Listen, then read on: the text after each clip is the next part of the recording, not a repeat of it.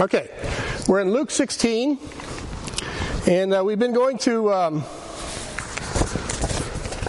uh, the Gospel of Luke, and um, we've already covered. It's you know actually this is a continuation from all the way back to Luke 15 when the Pharisees. Uh, were criticizing Jesus for associating with the publicans and the sinners. And uh, so this is uh, still a continuation of that same discussion. And uh, so Jesus is speaking to his disciples now, but the Pharisees are there listening to this. And he's already talked about the unjust steward, right?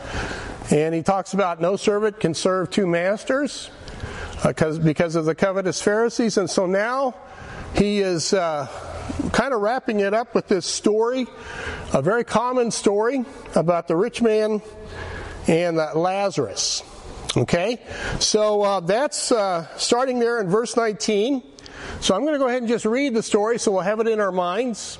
And then I'm going to kind of go through some comments about it. So in Luke um, 16 19, we read, There was a certain rich man which was clothed in purple and fine linen and fared sumptuously every day. And there was a certain beggar named Lazarus, which was laid at his gate full of sores, and desiring to be fed with the crumbs which fell from the rich man's table. Moreover, their dogs came and licked his sores. And it came to pass that the beggar died and was carried by the angels into Abraham's bosom. The rich man also died and was buried. And in hell he lifted up his eyes, being in torments, and seeth Abraham afar off and Lazarus in his bosom. And he cried and said, Father Abraham, have mercy on me, and send Lazarus that he may dip the tip of his finger in water and cool my tongue, for I am tormented in this flame. But Abraham said, Son, remember that thou in thy lifetime receivest thy good things, and likewise Lazarus evil things, but now he is comforted, and thou art tormented. And beside all this, between us and you there is a great gulf fixed, so that they which would pass from hence to you cannot, neither can they pass to us that would come from thence. Then he said, I pray thee therefore, Father, that thou wouldest send him to my father's house, for I have five brethren, that he may testify unto them, lest they also come into this place of torment. Abraham saith unto him, They have Moses and the prophets, let them hear them. And he said, Nay, Father Abraham, but if one went unto them from the dead, they will repent.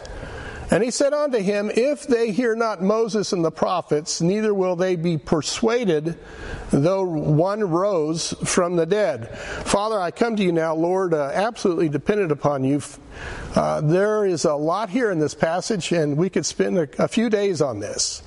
Uh, but Lord, I just simply pray that you would uh, help us now as we uh, look at this passage, Father, and then uh, may we receive instruction from it.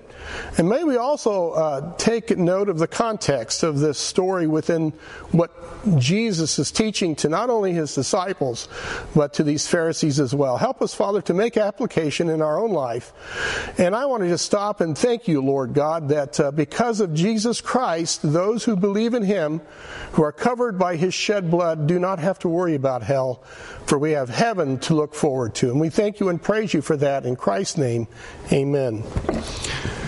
All right, so, of course, this is that famous, famous story about uh, the rich man and Lazarus. And, uh, well, I tell you what, this is one of those passages that there's a lot of different ways you could go with it. And uh, so before I teach this story, within the context of what Jesus is instructing not only his disciples, but as well as his, as well as the Pharisees uh, that are listening uh, to him. I want to I want to explore some uh, some things here that are presented in this passage, and, and one of them is and is uh, Christ uh, telling a parable, or is Jesus actually speaking of a actual incident? an actual historical incident, something that, that actually happened with literal individuals.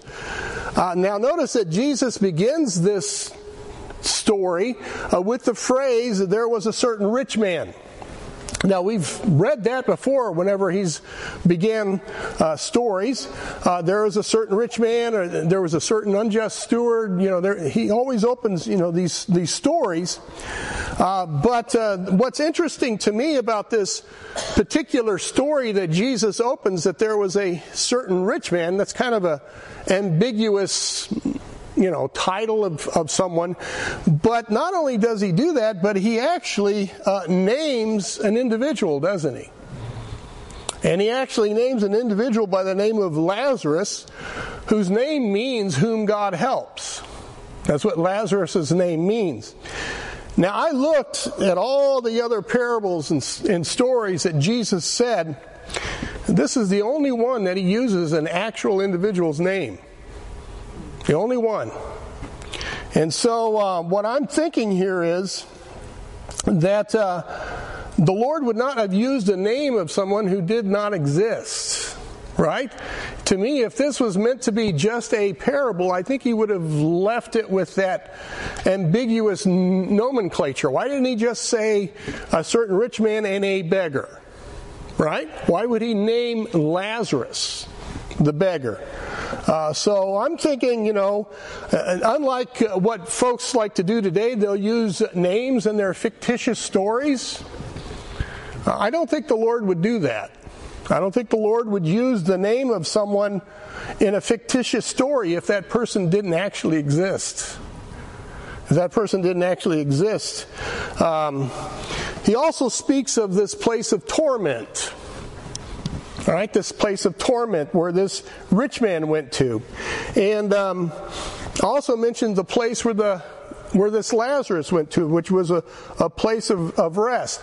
Now, I have read some folks who take this as a parable, all right, as a parable, as not a real historical event. And they claim that Jesus is trying to emphasize his point through um, hyperbole or embellishment. And what they've done is they've taken the they've taken the position that since this is a parable, then there really is no such thing as hell. Okay, so they use this to justify their teaching that there is no such place as hell. All right, to me that's just foolish. Uh, because the Lord spoke of hell in other places, didn't he? And not necessarily through a story. I mean, he, when he spoke of hell, he spoke of a literal, a literal place, a place that uh, was a place of torment, a place where there was what? Gnashing of teeth. That type of thing. So, uh, and besides that, the Pharisees also believed in this place. So, um, so I don't think this is this is the way I think. I don't think Jesus is speaking of a parable here. I think Jesus is actually talking about a historical event, something that actually took place. And uh, I think uh, that's pretty sobering if you stop and think about it. Because if, if Jesus is talking about an actual historical event, what does that mean? Yeah, this place exists. And what he's getting ready to say is serious stuff. Very serious stuff. We notice also in both of these cases, whether it's Lazarus or it's the rich man. Now, is it the Lazarus that we know of, like Martha and Mary's brother? I don't know. There's a, there were a lot of Lazaruses, there were a lot of Josephs, uh, there were even a lot of Jesuses. Okay, so it's a common name. But definitely there was some beggar by the name of Lazarus. But anyway, we see in both cases, um, with Lazarus or with the rich man, uh, even though both of these men had physically died, they were still very conscious very conscious after after they died. They were very conscious about their their state. In other words, neither one of these individuals ceased to exist. Okay? Uh, even though their physical bodies may have perished, uh, they did not cease to exist. Their, their spirits exited the body and their personalities continued. Their personalities continued. Uh, we see the rich man in torment and we see Lazarus at rest. Also, notice that the rich man, though absent from his body, could see. He could see Lazarus. He could hear. Right? He could see. He could, he could hear. Um, he could thirst. He could feel the, the torment of the flames. Uh, he wanted Lazarus to dip his Lazarus's finger into water and touch his tongue. In other words, these these individuals still had, however it works, they still had those senses that they had when they were physically alive. How does that work? I don't know. But there it is. There it is. Lazarus experienced rest, the rich man extreme thirst and torment from the flames. Also, notice that the rich man, he still possessed emotions. Right? He, he was concerned for his brothers. Uh, he also had this intellect. He spoke with Abraham. He appealed to Abraham for his brothers yet alive. He had a, a, memory of his past life and even an awareness of where he was at, you know, right there at that time. So what we're talking about here, uh, we're speaking of a personality still intact. We're speaking of a consciousness uh, still aware. We're speaking of an emotional entity that's still very much aware. That's sobering to think about. Very sobering to think about. Another thing to mention is that when the rich man uh, died, he was, it says that he was buried. But notice what it says about Lazarus when he died. Jesus says that he was carried by the angels into Abraham's bosom. He was carried by the angels into Abraham's bosom. Now, could it be that when the redeemed physically die, could it be that angels carry their souls into the presence of the Lord? I mean, certainly in the case of Lazarus, this was so. Aren't angels called ministering spirits in the Word of God? Hebrews 1:14 are they not all ministering spirits sent forth to minister for them who shall be heirs of salvation? You know they're ministering spirits. One of their ministries is to is to comfort in time of death. You remember when Jesus was in the garden praying? You know, prior to his death, the Lord sent an angel to his son in the garden. Luke 22 43, and there appeared an angel unto him from heaven, strengthening him. Could it be that when the saint is getting ready to pass from this life into the next, that God sends an angel to comfort them, to strengthen them? It's kind of neat to think about. I mean, consider the comfort this would be to the departing soul to have one of God's ministering spirits there to comfort them, speaking words of encouragement that only they could hear. I've heard testimonies of people who are believers who have are at that what we call death's door, and yet they talk about beautiful music or hearing this wonderful voice or something. The book of Daniel speaks of a warfare in the angelic realm, doesn't he? I think that's Daniel chapter 10, where the fallen angels are wrestling over the control of the earth with God's elect angels. Um, Psalms 91:11 says, "For he shall give his angels charge over thee to keep thee in all thy ways." In Jude, we read where Michael the archangel is contending with the devil about the body of Moses. Psalms 34 7, the angel of the Lord encampeth round about them that fear him and deliver them. I mean, we read in the Word of God where angels play an important role in the purpose of God and in, in the lives of His people. Okay, again, this is just, you know, speculating. But could it be as the righteous soul is, is ready to depart from the body, could it be that the elect angels are there to provide some sort of protective escort of that soul as they pass uh, through that realm of warfare? As they usher the soul into the safety into the presence of the Lord. And can't you imagine the fallen angels crying out, What right does that soul have to enter into his rest or into her rest? The accusing angels. Now, I don't know, that's just speculation, but it's kind of neat to think about things like that.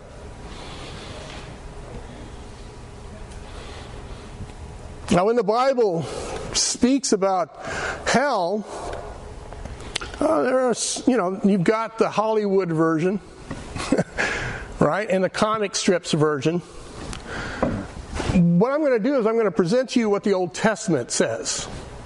Okay? Well, this is what the Old Testament says. Um, when hell is mentioned in the Old Testament, it's talking about the abode of the dead.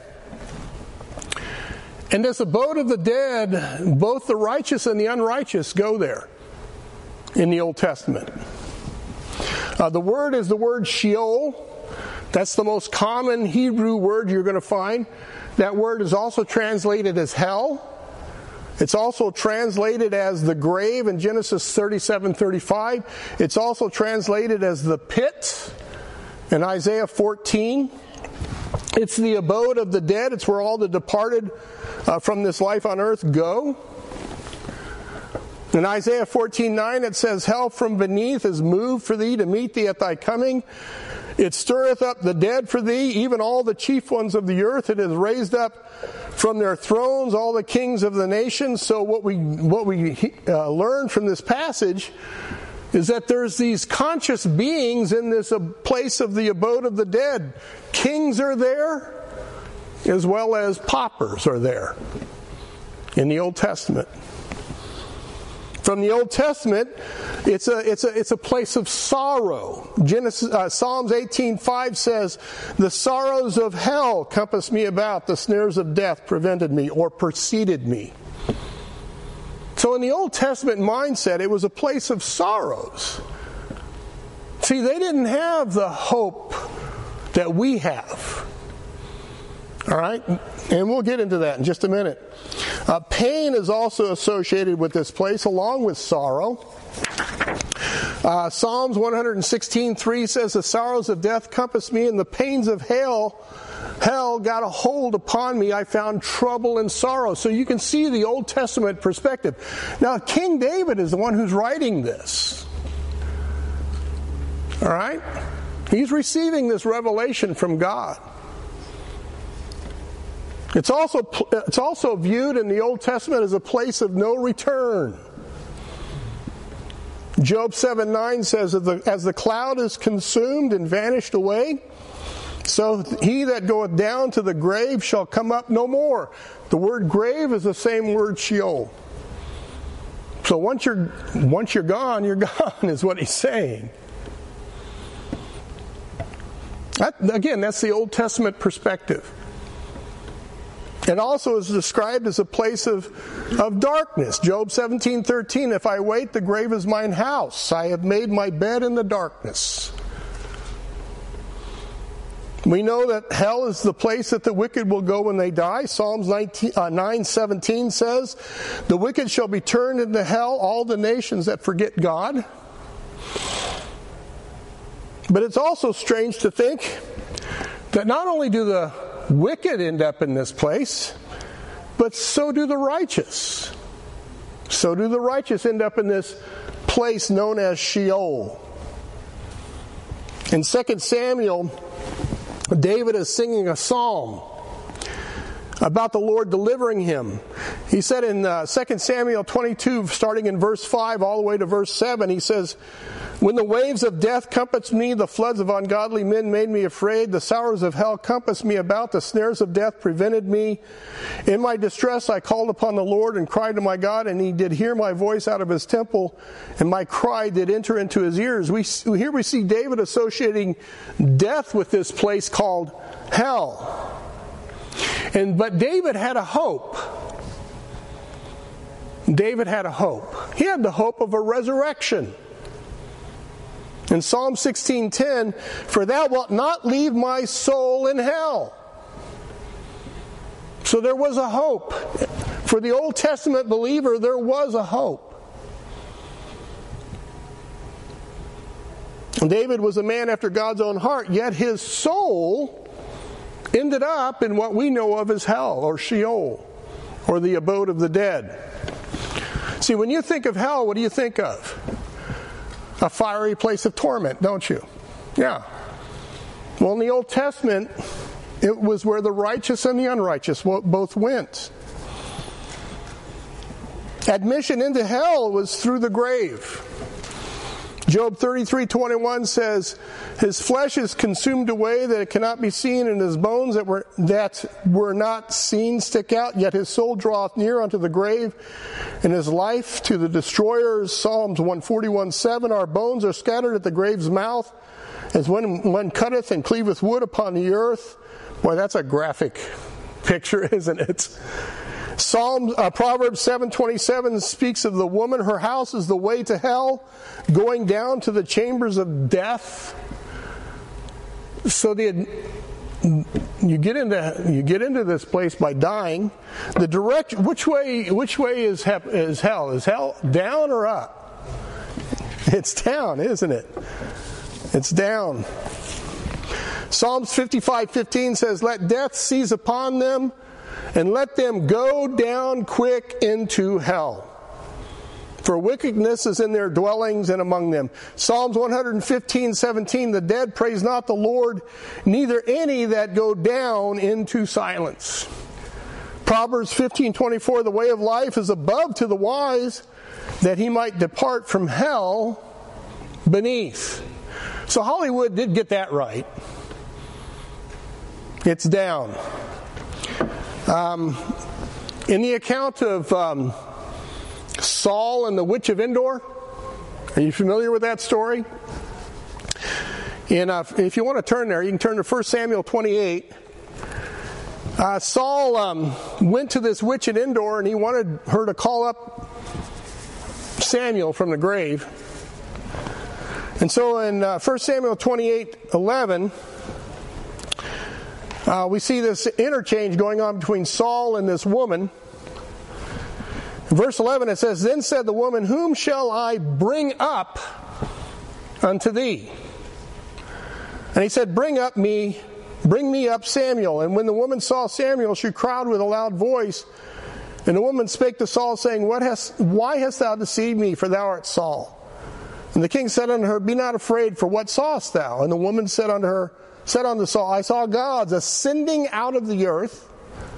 And he said unto her, What form is he of? And she said, An old man cometh up, and he is covered with a mantle. And Saul perceived it was Samuel. Later on in the same passage in verse 15, it says, And Samuel said to Saul, Why hast thou disquieted me to bring me up? Now, Samuel was a righteous man, wouldn't you agree? And you would expect Samuel to come down from heaven. But it says he's coming up. He's coming up from this place that we know of as Sheol or, or hell or the grave. I also notice here uh, Samuel said, Why hast thou disquieted me? What does that mean? It means that Samuel was at rest. Wherever it was, he was. He was at rest, just like who? Lazarus in Jesus' story. So, wherever Samuel was in this abode of the dead, it was a place of, of rest. It was a place of rest.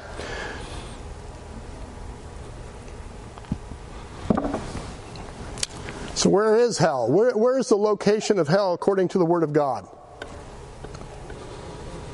Well, I believe it's in the very center of the earth. In Deuteronomy 32, in verses 21 through 22, this is the first time you'll read the word hell in your Bible. They have moved me to jealousy with that which is not God. They have provoked me to anger with their vanity. So he's talking about their idolatry. And I will move them to jealousy with those which are not a people. I will provoke them to anger with a foolish nation. For a fire is kindled in mine anger and shall burn unto the lowest hell.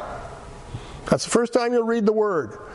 And shall consume the earth with her increase and set on fire the foundations of the mountains.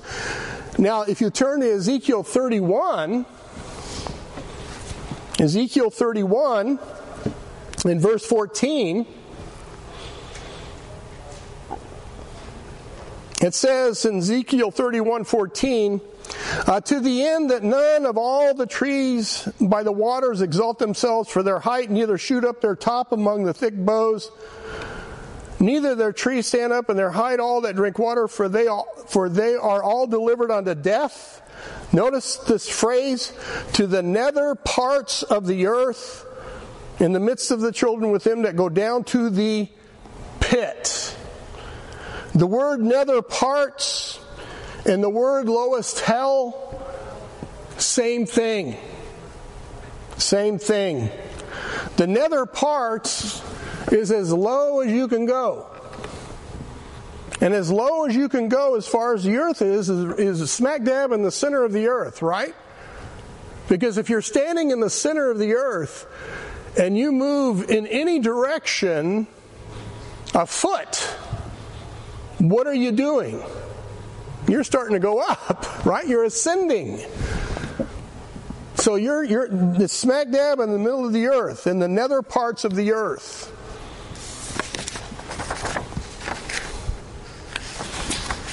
It's a place populated by the souls of people. Like I said, the righteous in the Old Testament were there. Abraham was there. Genesis 25 8, then Abraham gave up the ghost and died in a good old age, an old man full of years, and was gathered to his people. In his grief, when Jacob thought that Joseph was dead, Genesis 37 35, and all his sons and all his daughters rose up to comfort him, but he refused to be comforted and said, For I will go down into the grave unto my son mourning. When the child conceived through the adulterous relationship between Bathsheba and David, remember when the child died? And the David's servants were surprised by his behavior. He says in 2 Samuel 12 22, he said, While the child was yet alive, I fasted and wept. For I said, Who can tell whether God will be gracious to me that the child may live? But now he is dead. Wherefore should I fast? Can I bring him back again? Remember, it's a place of no return. He says, I shall go to him, but he shall not return to me. And then one more time, let me, let me read again of that incident with Saul and Samuel. In 1 Samuel 28 19, it says, Moreover, the Lord will also deliver Israel with thee. This is Samuel talking to Saul into the hand of the Philistines. And he says this to Saul And tomorrow shalt thou and thy sons be with me. So wherever Samuel was, that following day, that's where Saul and his sons would be. So that's the righteous.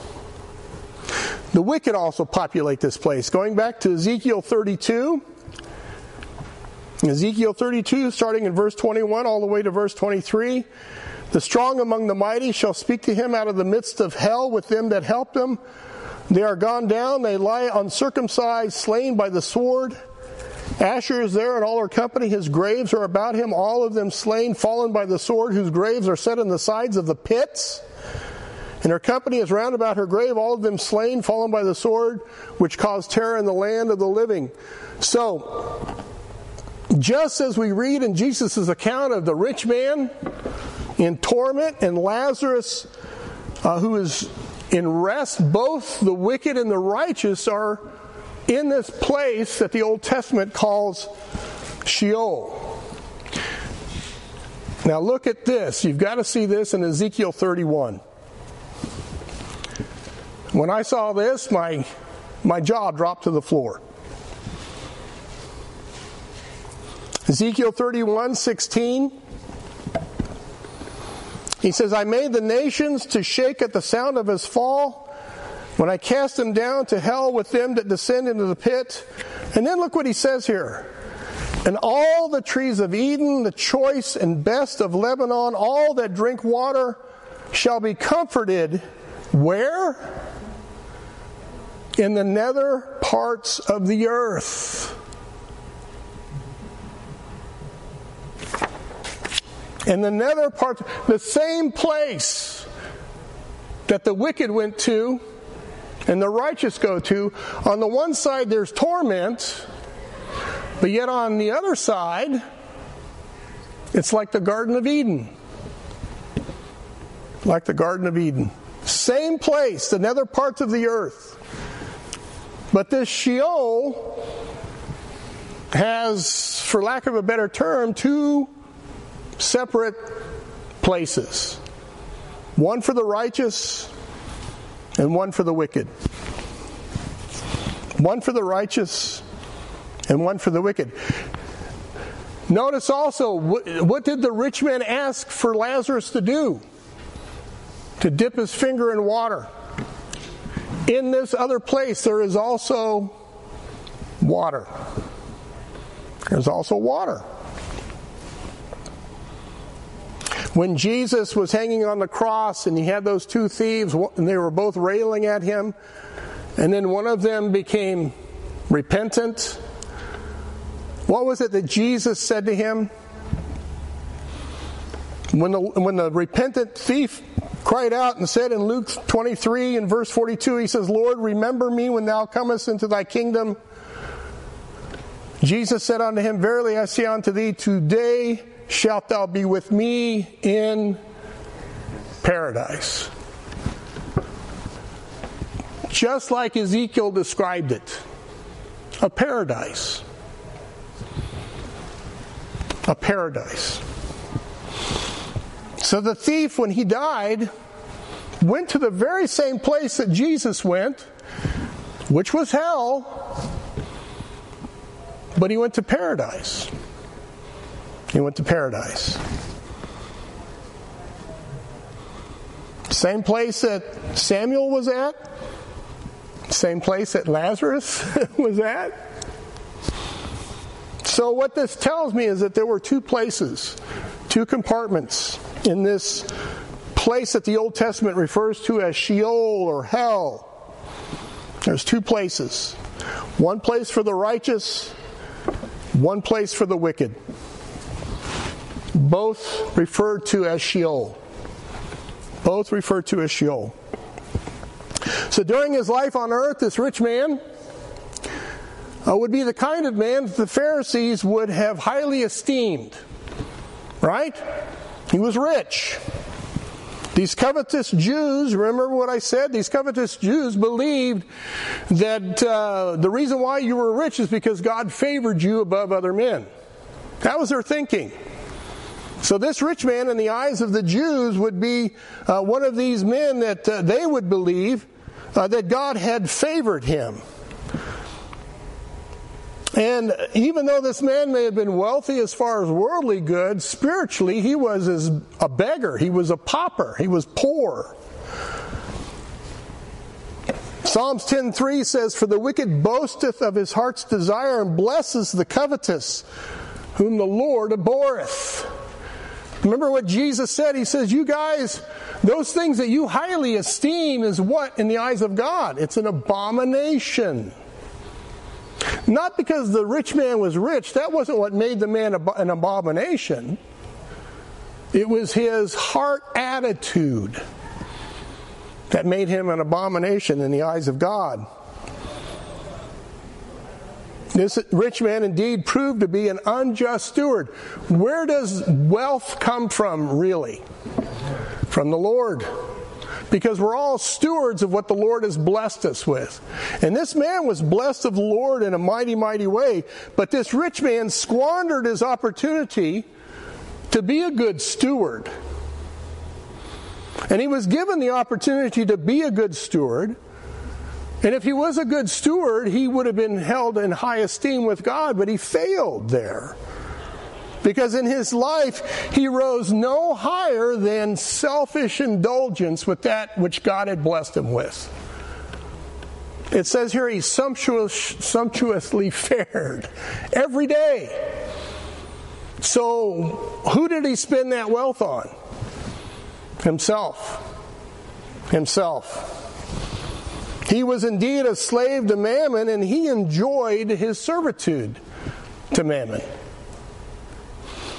Day by day, he passes by this beggar Lazarus, who is laid at his gates for the purpose of maybe, maybe this rich man would have mercy on Lazarus. And day by day, he passes this man and he fails in his opportunity to help this man. In his physical life, it was a gate that separated he and Lazarus, and in his death, a great gap separated him from Lazarus. You know, at first, when Lazarus was laid at his gate, he may have taken notice of him, but he didn't help him. And as time went by, and as he passed this man, this man, this beggar, this Lazarus, became nothing more than a fixture, right? A pile of rags. A pile of rags. And then, of course, death comes to us all. Whether you're a rich man or a poor man, Ecclesiastes 2:16 for there is no remembrance of the wise more than of the fool forever seeing that which now is in the days to come shall all be forgotten how dieth the wise man as the fool as the fool so death comes to all men both rich and poor they both die the rich man ends up in torment and Lazarus ends up in paradise. And then we have this remarkable intercourse between the rich man and Abraham. And he cries out, um, Send Lazarus. He says, Father Abraham, have mercy on me and send Lazarus that he may dip the tip of his finger in water and cool my tongue, for I am tormented in this flame. Proverbs 21:13 says, "Whoso stoppeth his ears at the cry of the poor, he also shall cry himself, shall not be heard."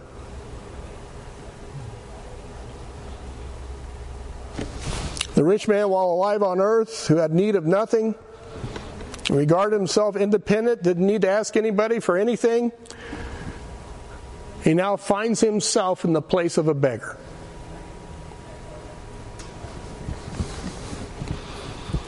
Proverbs 18:11 says, "The rich man's wealth is his strong city, and has a high wall in his own conceit." He thought he was fixed for life. But he wasn't for the next, was he? He wasn't for the next. In essence, what Abraham was saying to this rich man was this He says, You've squandered your opportunity. Just like that unjust steward that Jesus was talking about. He had mismanaged the wealth that God had given him, had provided him, and instead of helping Lazarus out, he lavished it all upon himself. And Lazarus, though a poor man, it, you never read Lazarus blaming God for his situation. You never read Lazarus blaming God for his po- poverty.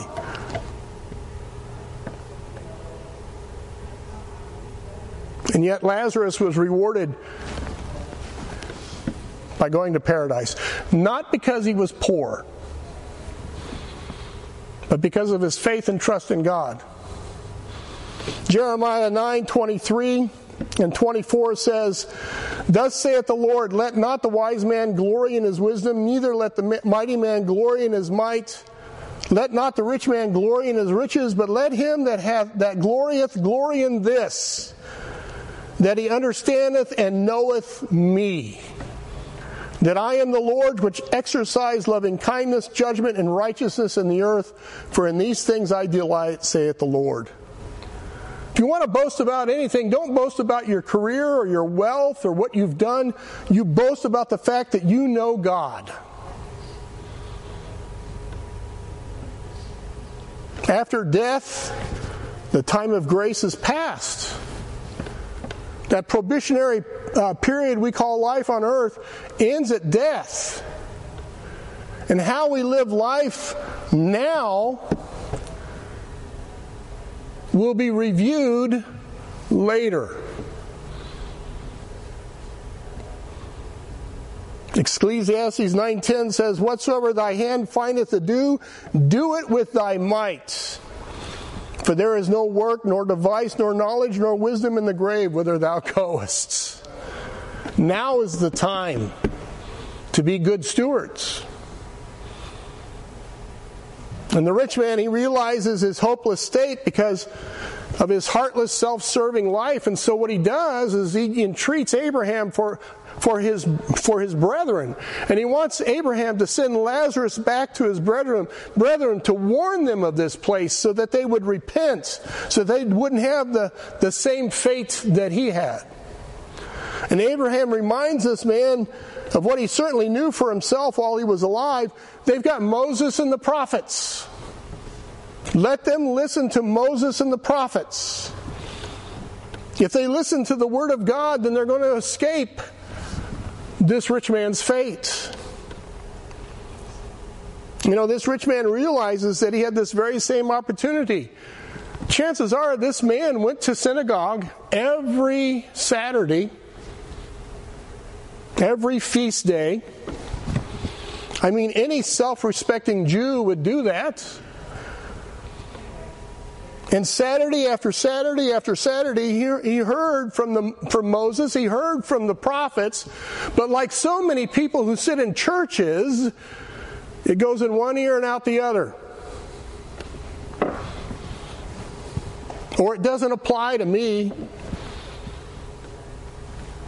Or, yeah, yeah, I, I'll get around to it.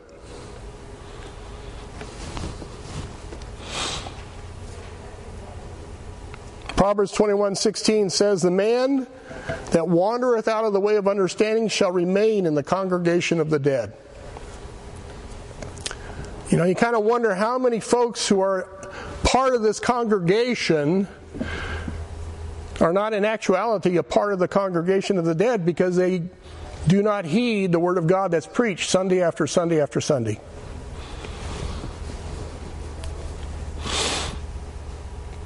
Realizing this, he, he assures Abraham that if one should come back from the dead, they'll listen. They'll listen to him. And then, brethren, and then Abraham says, if your brothers are, are like you,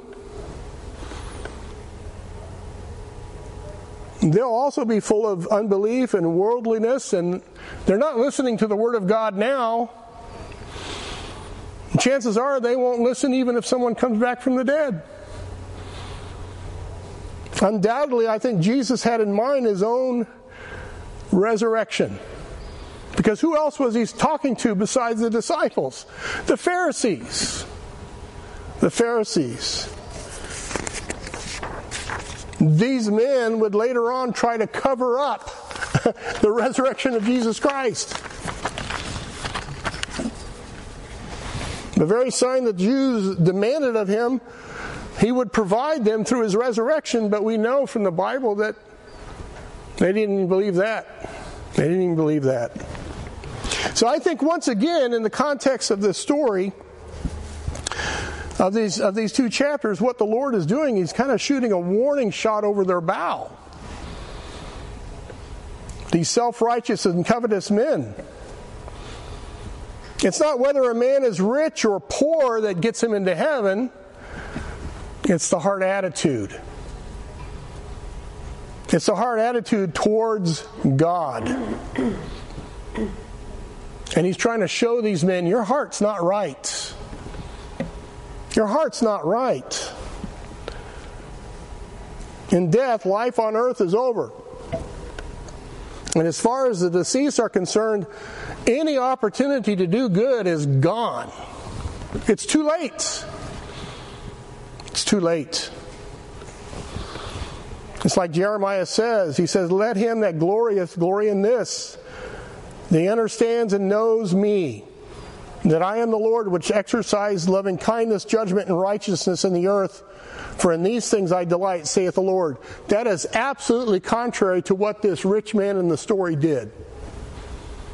This is absolutely contrary to what these Pharisees are doing. Because remember, in the, uh, in the beginning of chapter 15, they were criticizing Jesus for associating with who? The publicans and sinners. So Jesus is addressing their hard attitude. Wake up, guys, you're this rich man. Before it's too late. Listen to what I'm telling you.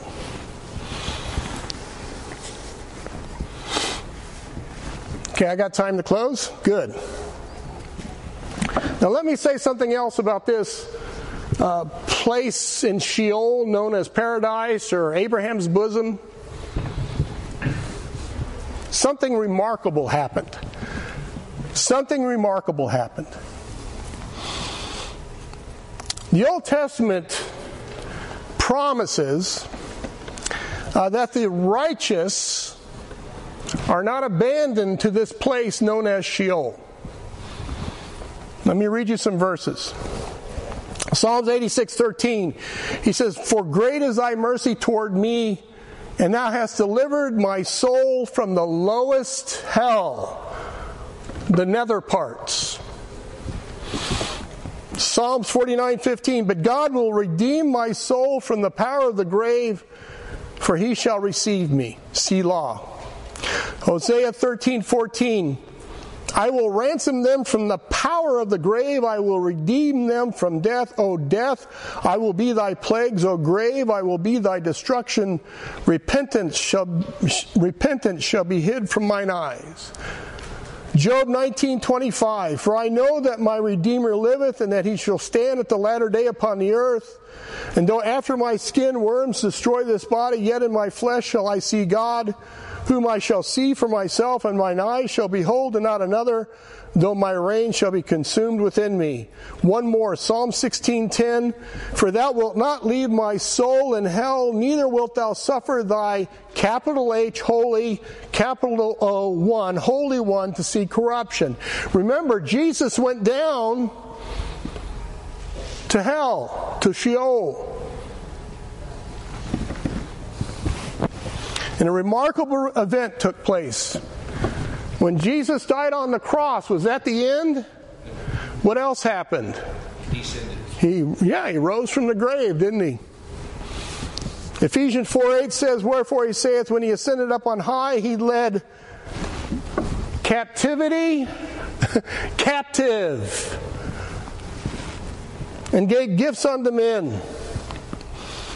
What Jesus did when he died on the cross and he went down into this place he, he emptied this place. He emptied it out. And all of those Old Testament righteous dead, he took with him into heaven. They're now in heaven. How do we know this? Remember what this place was called?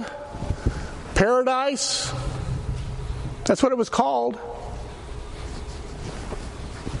In 2 Corinthians chapter 12, verse 1, Paul is giving a testimony. He says, It is not expedient me, for me, doubtless, to glory. I will come to visions and revelations of the Lord. And then he gives a testimony, something that he experienced. I knew a man in Christ about 14 years ago, whether in the body I cannot tell or whether out of the body I cannot tell, God knoweth. such a one caught up to the third heaven. And I knew such a man, whether in the body or out of the body, I cannot tell, God knoweth. How that he was caught up into paradise and heard unspeakable words which is not lawful for a man to utter. This place that was called paradise, that was down in another parts of the earth, is no longer there. Because Jesus came down and emptied it out and took all of those righteous souls with him, and now they're up in the third heaven with the Lord. Because Christ had entered into the heavenly, heavenly, heavenly holy of holies, as Paul talks about in, in Hebrews 9, 23 through 28, he's made a better offering than the blood of bulls and goats and he's, that veil has now been rent from top to bottom. And now all of those righteous souls are now covered by the atoning blood of Christ, which was pictured in the animal sacrifices. And now they have gone with him into the third heaven. And for us New Testament believers, when we die, we don't have to worry about this place, do we? Because we're ushered immediately into the presence of the Lord. To be absent from the body is to be present with the Lord.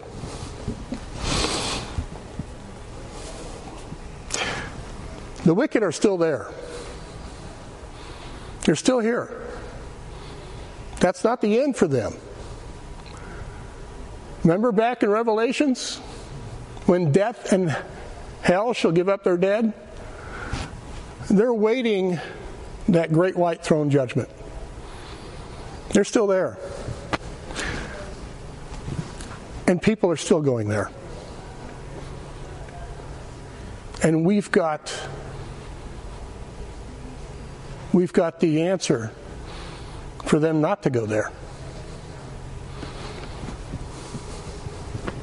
I think that's why we don't hear hell talked about very much. Because it kind of puts that accountability on us. This is a probationary period that we're living in, guys. A probationary period while we're alive on earth. We still have time. We still have time. Remember what Ecclesiastes said? Whatsoever thy hand findeth to do, do it with thy might. 1 Corinthians 10:31 says whether therefore you eat or drink or whatsoever you do do all to the glory of God. What would bring God more glory than to tell the good news of Jesus Christ that would keep folks from filling this place up? So we got a choice live for self and serve mammon, or live for Christ and serve others. Be an unjust steward, or be a just steward. Choice is ours. But remember this 2 Corinthians 5:10 for we must all appear before the judgment seat of Christ that everyone may receive the th- things done in his body according that he hath done whether it be good or bad. To me, that is the sober teaching of this place. The sober teaching of this place. Doyle, can I ask you to close us out in prayer? Father, Lord, we thank you for this opportunity to study your word. Thank you for Jeff